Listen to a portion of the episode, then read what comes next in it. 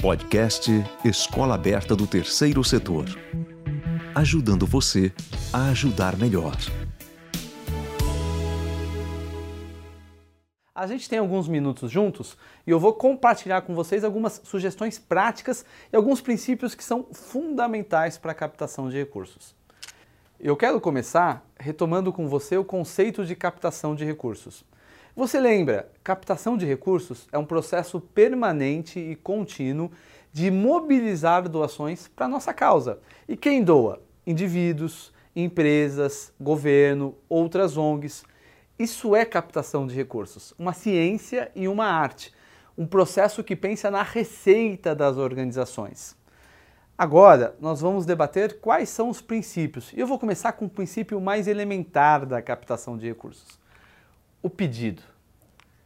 E por que, que eu digo que é o princípio mais elementar da captação de recursos? Porque o recurso não vem se a gente não pede. É fundamental que as nossas organizações, que você que está aí, faça um processo aberto de comunicar para os atores ao redor da organização que ela se financia com a doação. A gente tem que fazer as pessoas saberem que nós somos financiados com a doação delas, com o apoio delas. A gente tem que pedir. O pedido pode ser feito online, pode ser feito na rua, pode ser feito no nosso folheto informativo. O importante é que a gente comunique para as pessoas. Em inglês é inclusive the ask. O pedido é fundamental. Sem o pedido não vem o recurso. O nosso segundo princípio é relacionamento. Como captação de recursos vai além só da doação, nós temos que manter um vínculo com os doadores. Olha só que coisa bacana! O doador é alguém que acredita tanto no nosso trabalho que está disposto a voluntariamente abrir mão de parte do recurso que ele tem para nos apoiar. E você não vai manter um relacionamento com esse doador não vai dizer se quer um obrigado em relação à doação dele, não vai apresentar para ele os resultados do seu trabalho. Por isso, o relacionamento é fundamental. E é tão fundamental como a captação institucional, a captação para organização. Olha só, às vezes a gente se perde captando por projetos. Vamos captar para um projeto novo, vamos captar para um projeto novo que tem um edital e esquece que a gente tem que financiar primeiro a instituição, a nossa organização. Se a nossa organização não estar sustentável, o projeto não avança, o projeto não vai para frente. Então é fundamental que a lógica da captação de recursos dentro da sua organização seja uma lógica institucional. Eu capto para financiar a organização e a partir daí eu financio também, e eu vou captar, para os meus projetos. O quarto princípio que eu tenho para compartilhar com vocês é a diversificação. E esse é um princípio muito elementar, que é muito elementar para qualquer setor. Você já viu uma empresa que depende de um único cliente? O que, que acontece com essa empresa quando o cliente dela vai à falência ou muda de fornecedor? A empresa fecha. A mesma coisa vale para as ONGs. A gente não pode ter um financiador só.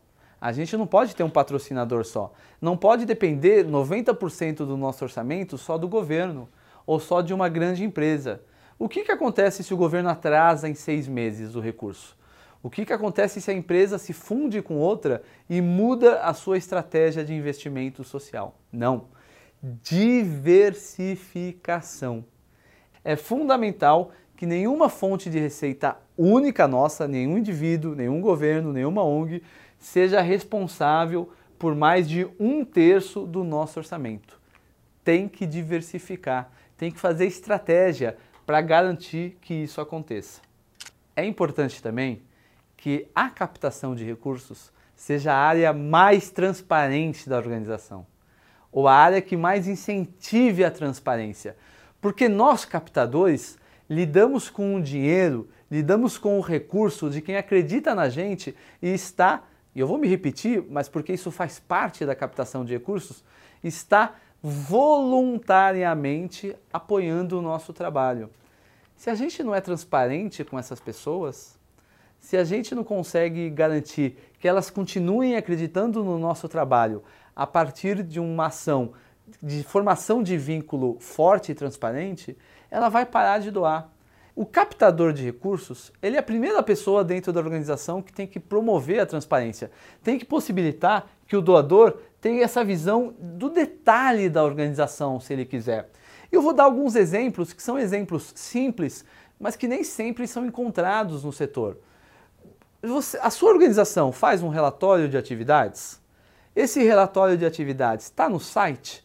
Um doador consegue acessar o site da sua organização ou a página no Facebook, baixar esse relatório e consegue, consegue ver a partir do documento todo o detalhe de tudo o que vocês fizeram? O balanço anual da sua organização, o demonstrativo de resultados da sua organização, está no site? Ou é publicado em algum lugar de fácil acesso? Ou ainda mais, o link é enviado para os seus doadores? Como é que a sua organização promove a transparência? Eu vou dar mais um exemplo de coisas pequenas que elas sozinhas não significam transparência, mas fazem parte de um conjunto. A sua organização coloca no site ou nos seus relatórios de atividades o nome dos conselheiros, o nome dos dirigentes, nome e currículo dos dirigentes, quer dizer, quem doa para você consegue saber os detalhes da organização, tanto de gestão como financeiros? Então, o pedido, o relacionamento, a captação para a instituição, a diversificação, a transparência são cinco primeiros princípios fundamentais para a captação de recursos. A sua organização tem que fazer isso. As pessoas têm que saber que você se financia com doação. Você tem que pedir, você tem que dizer obrigado. Sabe uma dica? Uma dica prática que eu sempre dou? Não coloque a conta bancária da sua organização no material.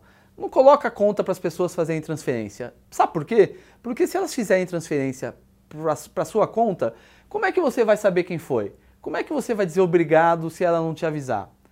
Tem muitas outras formas de receber doação. Coloca um botão de doar no site, é, crie um programa de doação mensal, de doadores recorrentes. Não coloca a conta bancária. Eu vejo muitas organizações fazendo isso de boa fé, colocando duas, três contas em vários bancos para facilitar a doação. De fato, pode facilitar a doação, mas não facilita o obrigado, não facilita o relacionamento. A diversificação é importante, né? eu vou reforçar isso. Nós não podemos colocar todos os ovos numa única cesta. Isso serve para o nosso setor. Nós ficamos, às vezes, muito dependentes de um único financiador, de um único doador. Não pode acontecer. Assim como a gente tem que ser transparente. A organização tem que buscar mostrar para a sociedade como ela melhor aproveita o recurso que vem da sociedade, como ela gera impacto. E a gente tem mais dois princípios da captação de recursos que eu vou trazer aqui de forma prática para vocês. Primeiro, teste, teste, testa. Teste muito na captação de recursos.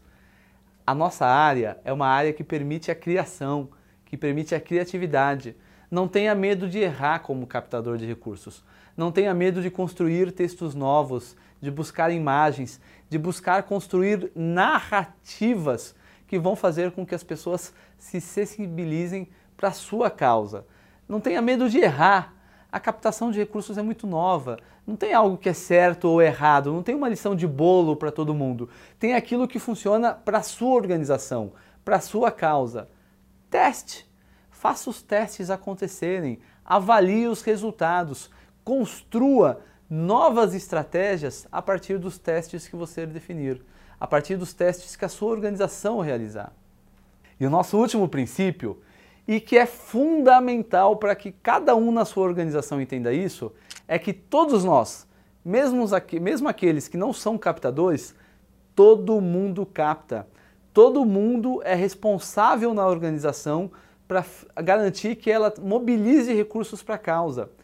E eu vou dar um exemplo muito comum de acontecer. Até a pessoa que atende a ligação telefônica, até a pessoa que responde um e-mail, às vezes ele não tem nada a ver com a captação de recursos, mas até o atendente, a atendente, influencia no resultado da sua captação de recursos.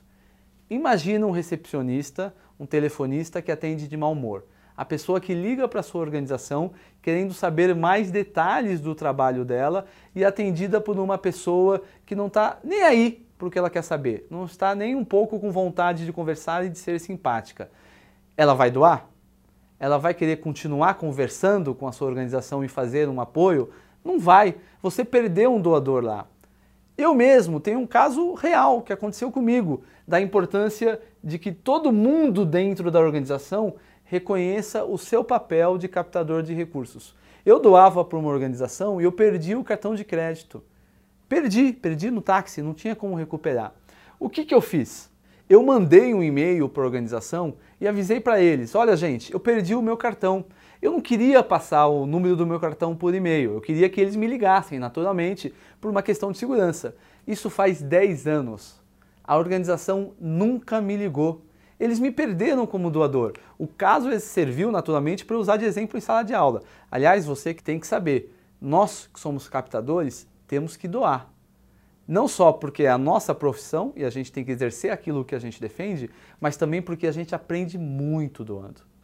Então é fundamental que dentro da organização todo mundo saiba, do diretor executivo, do conselho, da diretoria, eles são responsáveis pela captação de recursos. A captação de recursos não dá certo se não vem de cima para baixo, se o conselho não acredita nisso, se a diretoria voluntária não entende o papel da captação de recursos.